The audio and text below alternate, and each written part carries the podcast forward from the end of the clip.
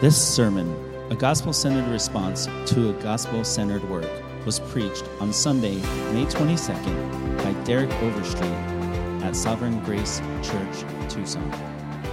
Would you stand and let's read Acts 11? We're going to be looking at verses 1 through 18 this morning.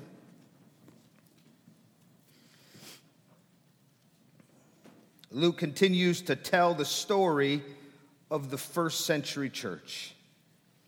Now, the apostles and the brothers who were throughout Judea heard that the Gentiles also had received the word of God. What a celebration. so, when Peter went up to Jerusalem, the circumcision party criticized him, saying, You went to uncircumcised men and ate with them. But Peter began and explained it to them in order. I was in the city of Joppa praying, and in a trance I saw a vision, something like a, a great sheet descending, being let down from heaven by its four corners, and it came down to me. Looking at it closely, I observed animals and beasts of prey and reptiles and birds of the air. And I heard a voice saying to me, Rise, Peter kill, and eat. But I said, By no means, Lord, for nothing common or unclean has ever entered my mouth. But the voice answered a second time from heaven What God has made clean, do not call common. This happened three times, and then all was drawn up again and into heaven. And behold, at that very moment, three men arrived at the house in which we were, sent to me from Caesarea. And the Spirit told me to go with them, making no distinction. And these six brothers also accompanied me, and we entered the man's house. And he told us how he had seen the angel stand in his house and say, Send to Joppa and bring Simon, who is called Peter. He will declare to you a message by which you will be saved you and all your households. And as I began to speak, the Holy Spirit fell on them, just as on us at the beginning. And I remembered the word of the Lord, how he said, John baptized with water, but you will be baptized with the Holy Spirit. If then God gave the same gift to them as he gave to us when we believed in the Lord Jesus, who was I that I could stand in God's way? And when they heard these things, they fell silent. And they glorified God, saying, Then to the Gentiles also, God has granted repentance that leads to life. Let's pray. You may be seated. Lord, our heart's cry this morning is simple show yourself to us. Lord, open our eyes to your beauty and glory and majesty. Lord, fill our eyes with the wonder of Jesus who came to us to make a way that we could come to you. Lord, above all things, the message this morning is thank you, Jesus, for granting us the gift of repentance that leads to eternal life. May that be indelibly pressed upon our minds and hearts as a result of being here this morning. In Jesus' name, amen. Well, this week there was a dust up between two well known men. Uh, if you don't know who they are, that's okay, you're not missing anything, but feel free to look them up. Two men, Bill, Ma- Bill Maher and Elon Musk. Both of them uh, quite liberal men. Uh, and the dust up was over something that Elon Musk tweeted. Now, I'm not on Twitter, but I got it off the internet, so it must be true, right? Elon Musk is a, is a lifelong Democrat. He's always voted Democrat. And this week he tweeted, that due to the condition of the Democratic Party from moving forward, he would now vote Republican. Wow. To which Bill Maher responded, I have decided I'm now parting company with Mr. Musk. I'm now parting company with Mr. Musk. Now, however, we are inclined to label Mr. Maher petty, spiteful, mean spirited, misguided, certainly lost. Before we label him, we need to identify with him by asking ourselves this question. It's a hard question, but I hope by the end we'll see that Jesus is sufficient to help us. What Christian perspectives, convictions, or preferences do I allow to refuse, limit, or part company with a fellow believer because they don't share them with me? I know normally the questions are at the end of the sermon or scattered throughout the sermon. This one's right up front. What, what Christian perspectives, convictions, or preferences do I allow to refuse, limit, or even part company with a fellow believer because they don't share them with me? This is precisely what's going on in today's text. Gentiles were saved we heard that a couple weeks ago in chapter 10, and they were added to the church by the mercy and grace of God. But the question is how would the church respond? How would the church respond to Gentiles being added in? Would it be like Maher to Musk? I'm parting company with you. Or would it be like Peter to Cornelius, embracing them? As we're going to see this morning, some in the church responded by rejecting them. They didn't want their company because they were different. See, this morning is not about evangelism. This morning is about life in the local church. And though the issues in our text aren't that relevant to us today, uh, I doubt anybody is preaching circumcision to you to be a part of the church. The heart of the matter and the message is extremely relevant for us today. And here's what I hope that we can embrace today by, by the mercy of God. In the church, people don't have to become like us to be one of us. They know Jesus, and that makes them one of us. That's where we're going this morning. People don't have to become like us talk like us, think like us, act like us to be one of us. If they know Jesus by faith, they are one of us. Now, just to catch us up to speed, our story began in chapter 10.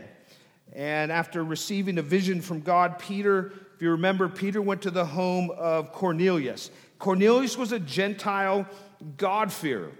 Of course, we learned a couple weeks ago, Peter was skeptical because Peter understood the law. He understood the law regarding Jews and Gentiles relating to one another. This idea of this uh, uh, food being unclean.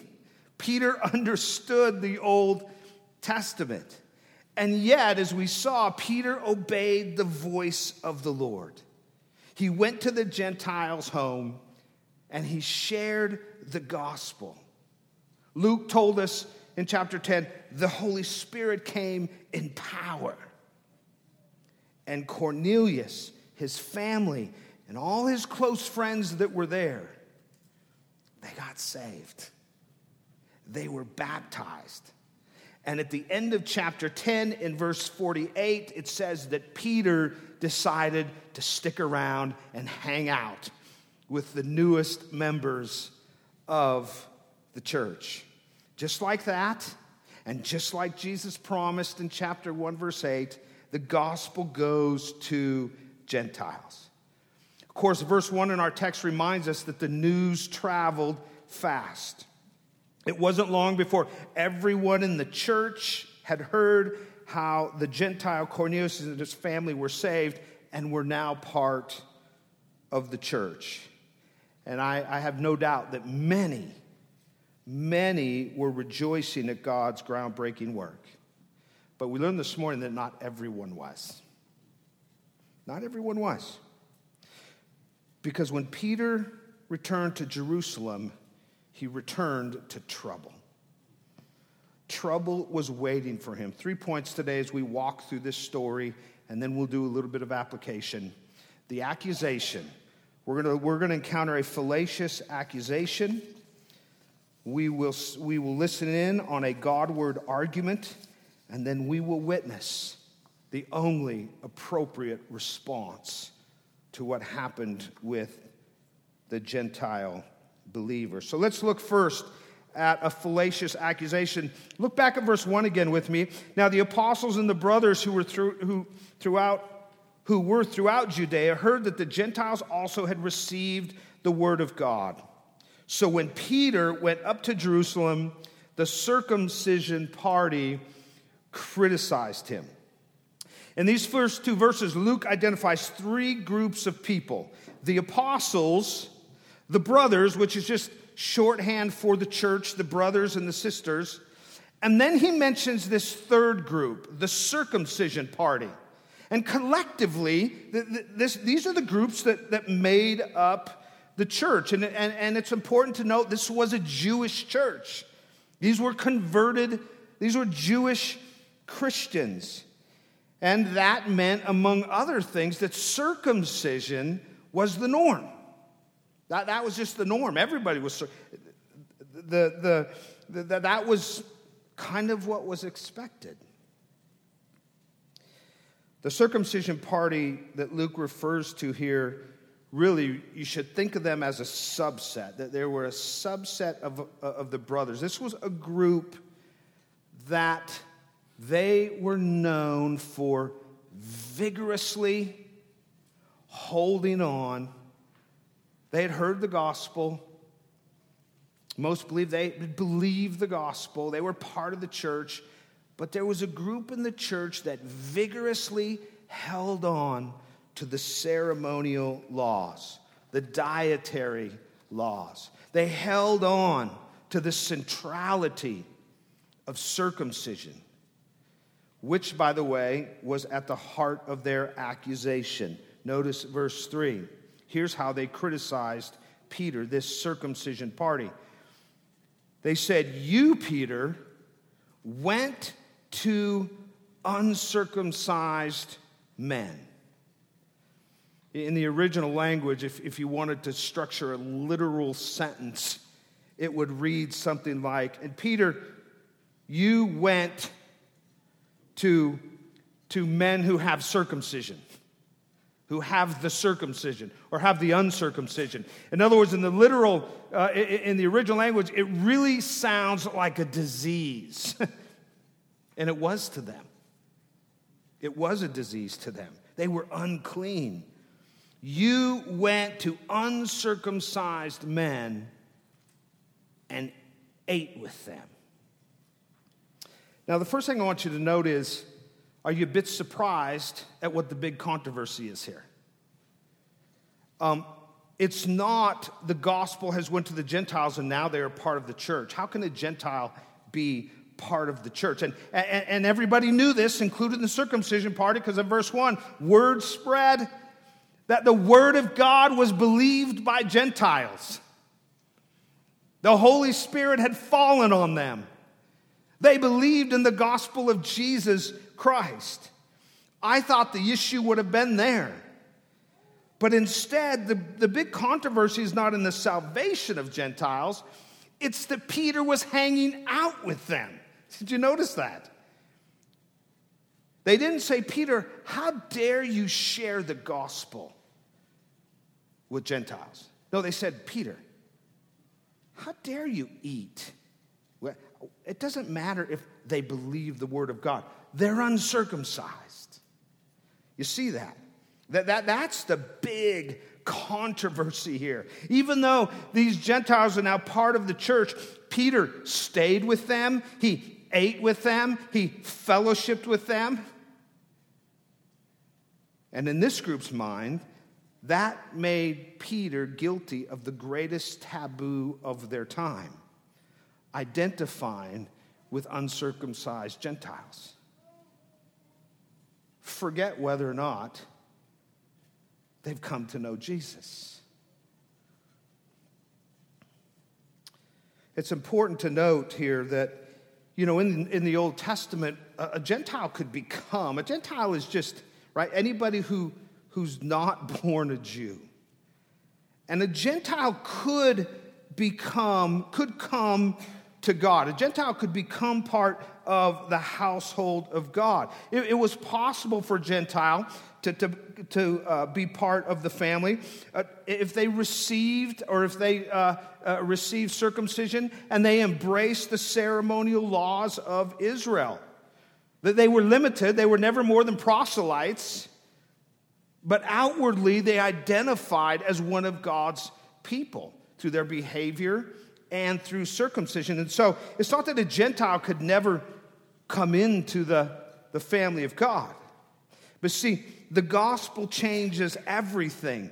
Cornelius and his family came to God in a very different way. They didn't come to God through Israel by becoming Jewish.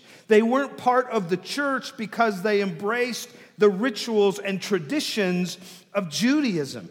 Cornelius was baptized, he wasn't circumcised. These Gentiles came to God not through Israel, not through assimilation, but through faith alone in Christ alone. And the circumcision party has a problem with that. Because now you have people in the church that don't look or think like they do, who don't hold to the same convictions as they do. They'll serve you ham. They'll fry bacon with your eggs.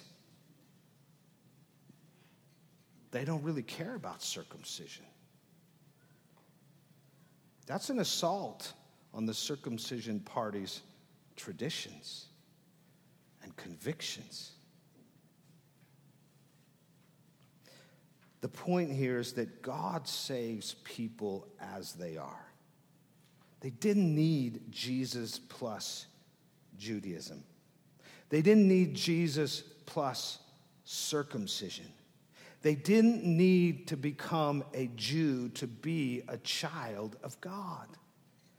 They had Jesus, and Jesus was enough. So you see the controversy. That they're, they're not doing it the way we do it. And they got a problem with that. Now, Peter immediately responds to the accusation. And he really puts forth a Godward argument, which is our second point here. In verse 4, Luke says that Peter responded to their accusation by arguing or by telling them in order. So I think P- Peter may have seen this trouble brewing.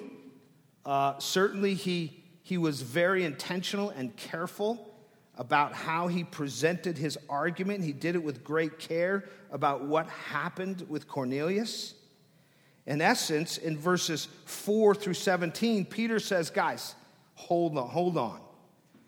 Let me help you understand what happened. First, I was communing with God. Notice what he says in verse 5 through 6. First thing he says, verse 5, or verse 4. But Peter began and explained it to them in order. I was in the city of Joppa praying. And in a trance, I saw a vision, something like a great sheet descending, being let down from heaven by its four corners, and it, and it came down to me. And looking at it closely, I observed animals and beasts of prey and reptiles and birds of the air. Peter says, Listen, guys, I, I didn't, this is, it's not like I had a wild hair and wanted to you know, disrupt the system. I was communing with God.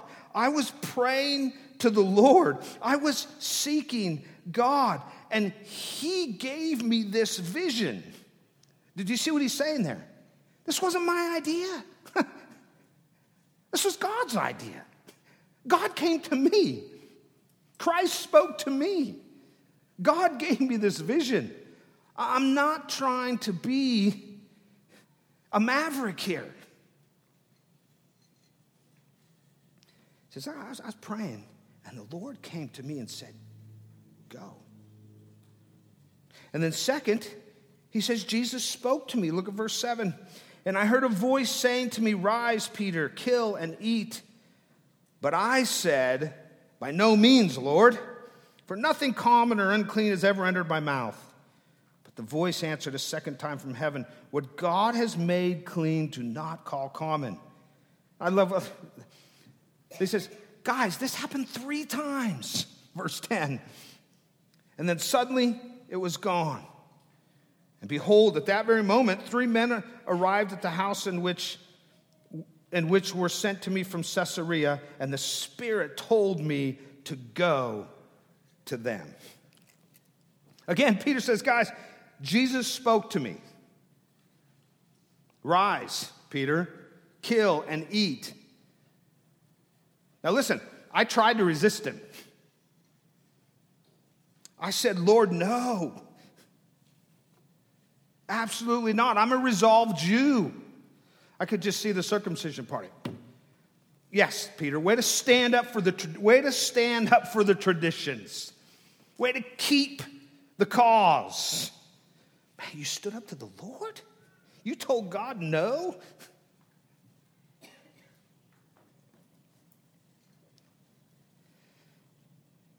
Peter goes on to say, But guys, you, you don't understand. Jesus spoke back to me. he kept coming after me. This whole thing happened three times. What God has made clean, do not call common. Lord wouldn't let me go. I tried to resist, He wouldn't let me. Then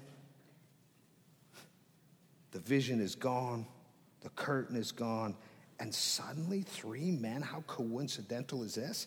Three men appear and say, You need to go with us. There's somebody we need to take you to. And so I went. God told me, Don't make any distinctions. Go to these people and preach Christ. Again, guys, this was not my idea. I was just praying and I tried to resist. But this was God's doing. And then finally, he says, I saw the Spirit's power at work in them. Notice in verse 12 again.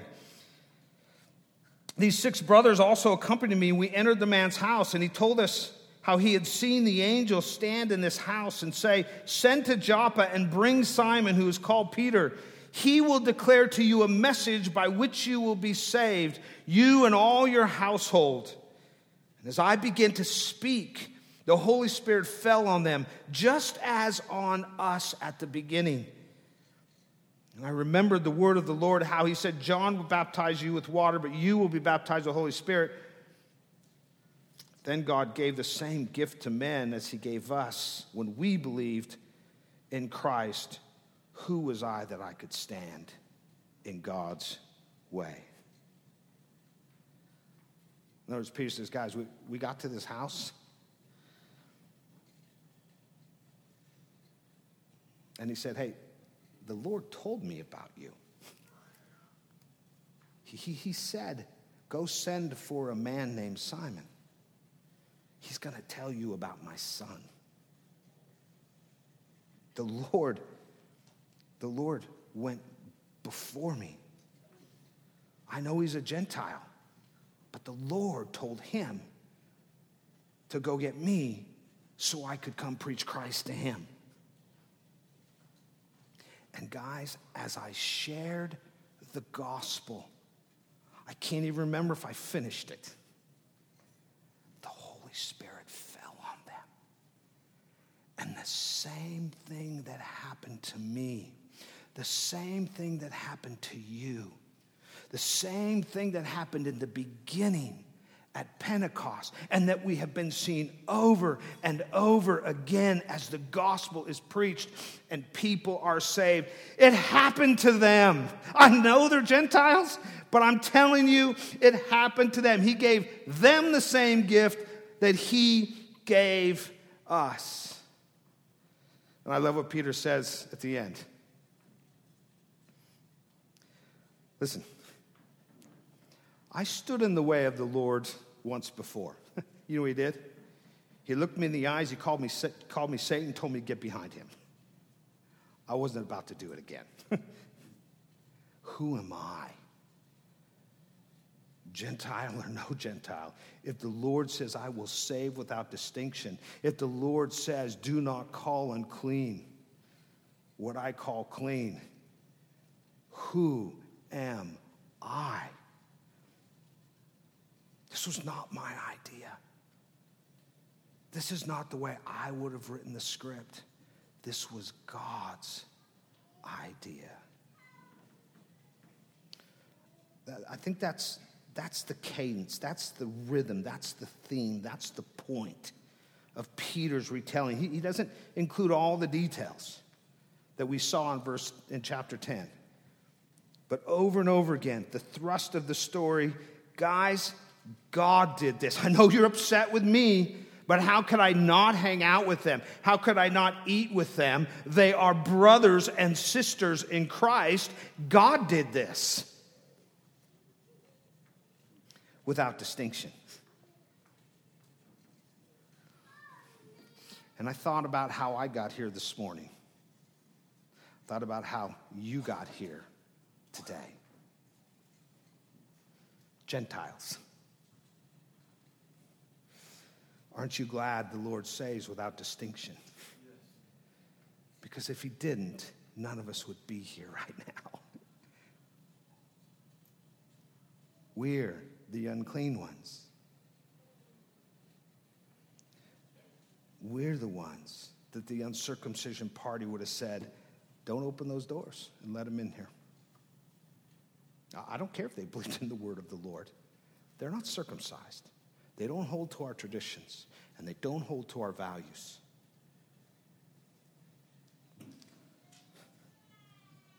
Aren't you glad that God made no distinction when it came you? And we're not here because we assimilated. It.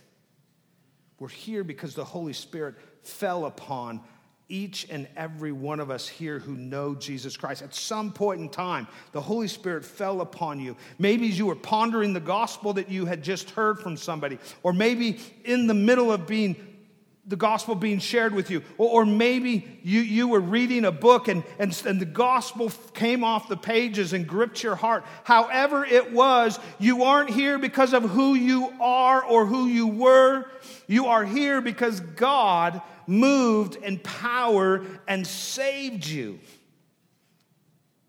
He applied the work that we sung about this morning that takes our sin and places them on a God man, Jesus Christ, who bore all the punishment for that sin.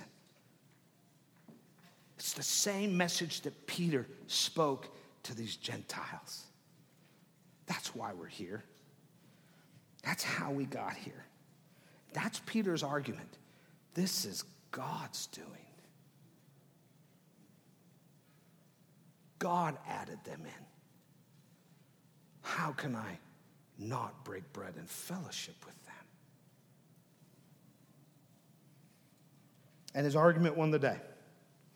His argument won the day because notice verse 18, our final point this morning. We see this this, this appropriate and really sudden acceptance. Look at verse 18. When they heard these things, they fell silent. And they glorified God, saying, Then to the Gentiles also I'd, lo- I'd love to know how they said that. So be it. Then to the Gentiles also, God has granted the gift of repentance. Hallelujah. Peter, we're sorry.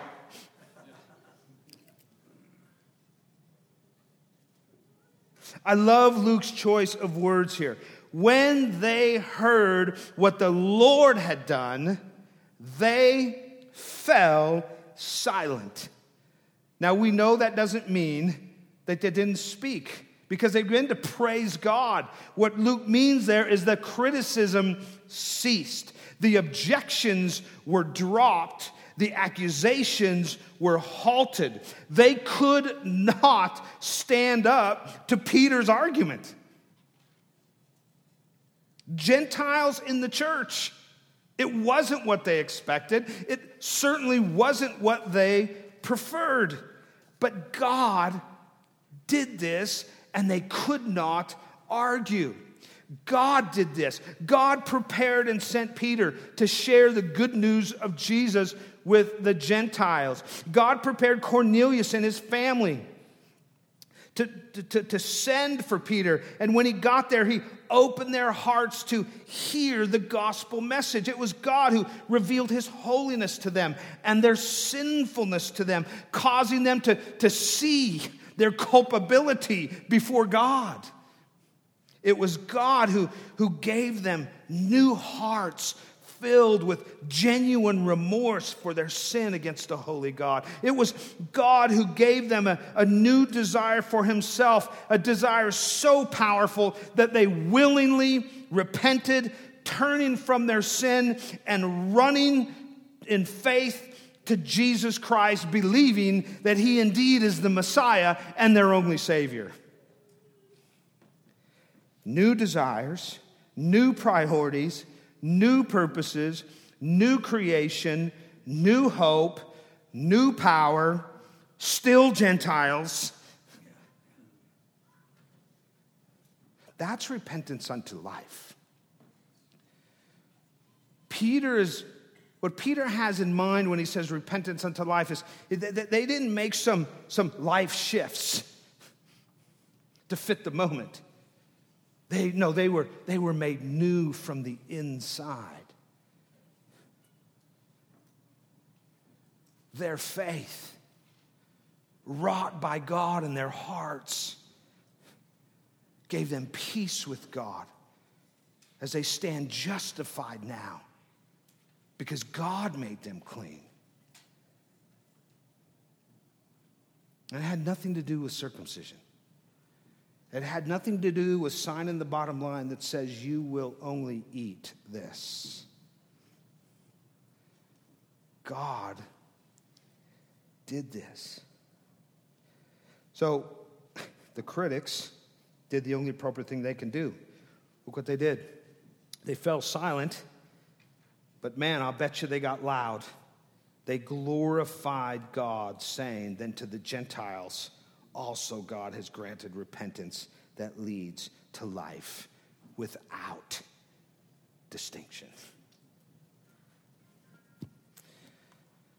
Listen, all, all is well in the church by the time we get to verse 18.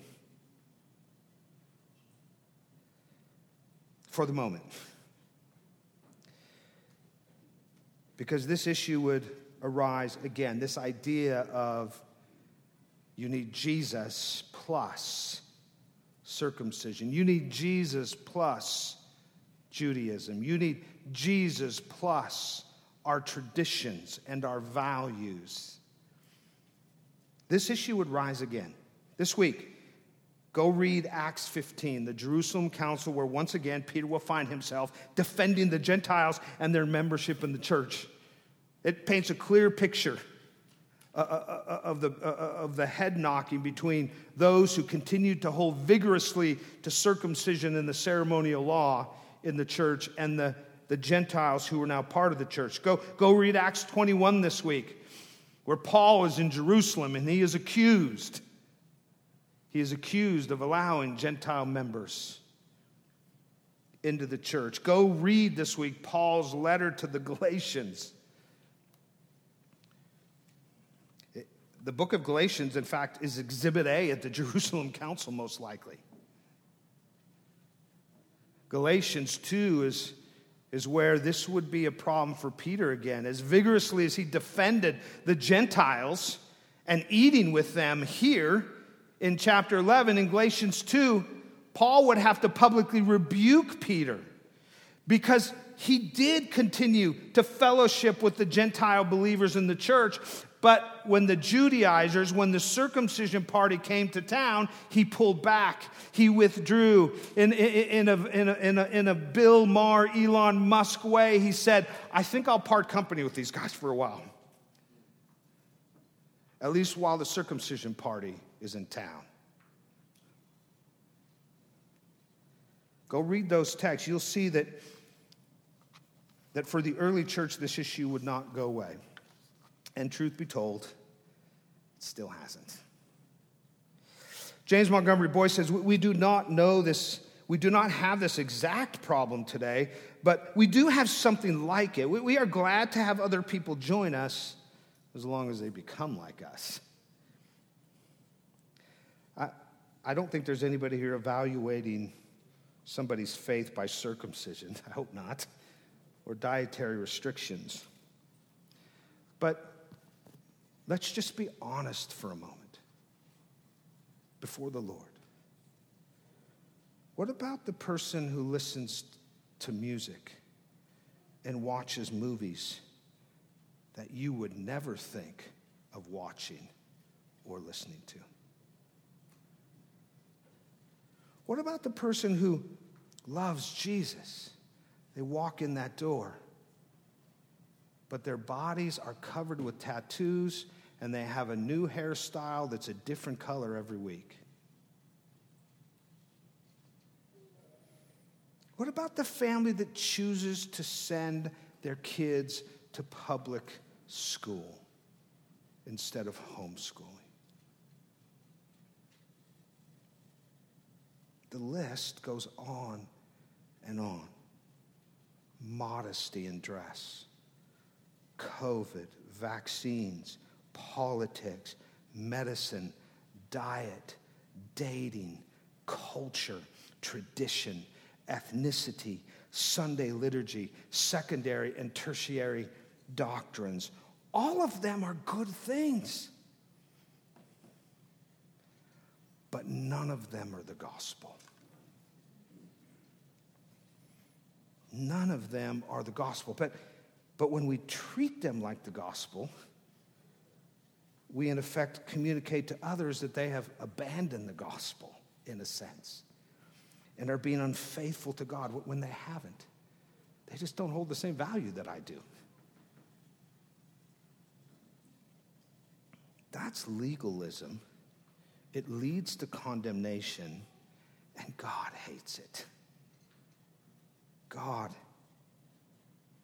hates it.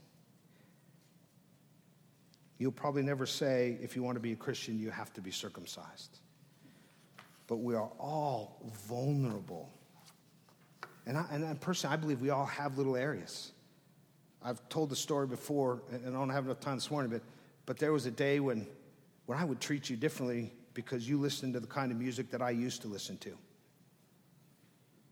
And I turned my personal practice into a gospel truth and you felt it.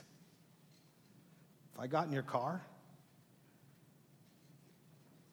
and you had something playing that, you know, whatever it was, Aerosmith, whatever your thing was, why you listen to that? And off we go to the races. Listen, we, we, none of us are, none of us, or all of us, are vulnerable to subtly and, and, I want you to hear this. To subtle, this is what we do.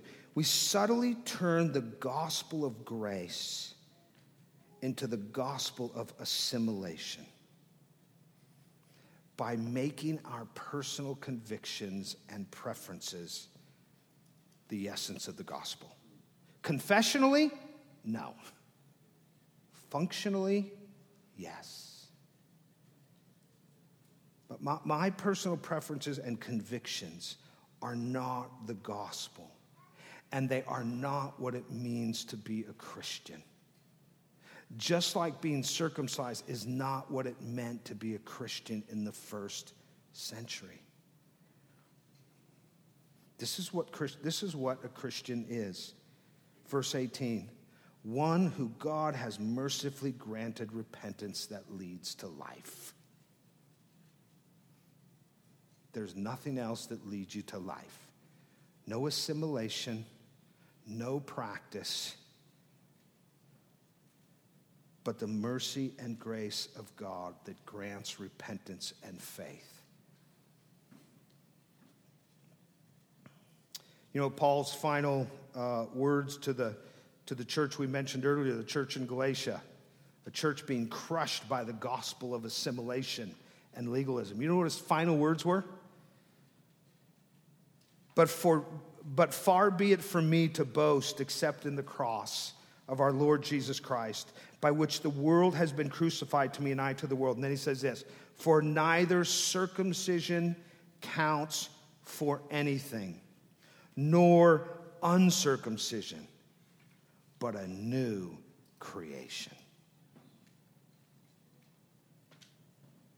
That's what it means to be a Christian. To be in Christ. And as a Christian, we, we boast the cross of Christ and nothing else. Doesn't mean we have, can't have good conversations. But we have to be careful this seems like light years away. Not accepting people into the church because they're not circumcised. And it is. And yet it's right here. The face of, of it is just different. So listen to my non Christian friend here. Here's what I want you to know how you are right now God saves without distinction. He requires that we repent and put our faith in Jesus Christ. That's what he requires. You don't have to talk like anybody around here. You don't have to be super hospitable. There's nothing you can do or become or put on or perfect that will make you acceptable to God. There's no character that God is looking for. He came to save the unrighteous. He came to save the undeserving, unclean sinner. And that is what we all are. Some of us are just forgiven, made righteous and holy for sure. But we don't come on our own merits. We come on the merit of Jesus Christ and Him alone. He who lived for your righteousness before a holy God and died for your forgiveness of sin, who right now is sustaining every one of His children and who will come back soon for us all. Believe in that one, and you will be saved and you will be part of God's eternal family. Not just this local family, but God's eternal and glorious family. If you're visiting with us, I want you to know one thing. There's one thing that defines us here at Sovereign Grace Church, and it's the gospel of Jesus Christ. Nothing else not family integration, not being serious about sin, not the way we do missions. Nothing, nothing. we identify with one thing Christ and Him. Our boast is in one thing Christ and Him crucified. You want to know what kind of church is this, Pastor? It's a gospel centered church. That's our focus. Loving Jesus because he loved us first and helping one another do that with joy and obedience to his word as we await his return. That's, that's who we are. Nothing more, nothing less. Finally, to my fellow believer,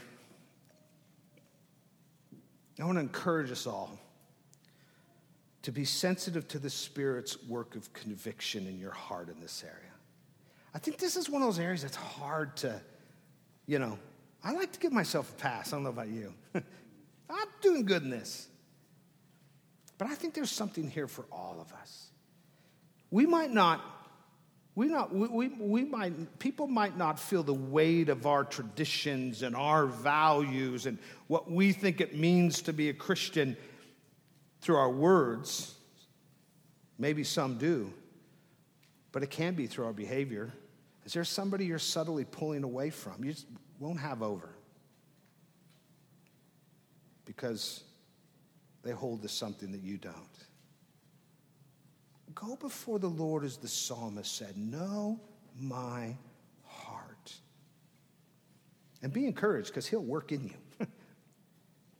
Second, I would encourage us all to pursue company in the church that you don't normally pursue. I love hanging out with the motorcycle people. If you love football, I'm your huckleberry on Sundays. Come on over. I tend to pursue company that have a lot in common with me. I think that's natural. And that's not necessarily bad. But if it begins to push out others simply because they don't either share something that's dear to you or they have a difference, then you have to ask yourself, how am I viewing them? Because you know what you have, that you know what you share with them? You share Christ with them. That's what bonds you together. Listen, most of us wouldn't be friends if it wasn't for Christ, right? But Christ bonds us together. Christ and Christ alone. Third, discern when to fall silent. We, we, we love conversations, and conversations are good. It's good to talk about why do you do what you do, and why does your family do this, and why, why, does the, why do we do this? And th- those are good conversations. But discern when to fall silent. Discern when to say, okay, I, I might be wrong here. And finally, be the most passionate about Christ and Him crucified. Ask yourself when somebody spends some time with me, what are they most aware of? How I think one should parent as a, in a Christian household? or God saved me without distinction. And for that, I am so grateful. What are you most passionate about? How would people, what would, if it was up to them, what would they put on your, what do you call that tomb? The stone? Tombstone. Huh? Whatever, yeah, you know what it is. What would they put on there? He loved Christ. She was passionate about Jesus. What would they put on there? What are you known for? What do you leave people with? Now, that's a good question to ask each other because that might tell you what your subtle gospel of assimilation is. And finally, this here's the good news Jesus loves to change those he saves. Jesus loves to change those he saves. So we have all the hope in the world. He also keeps those he saves. Amen?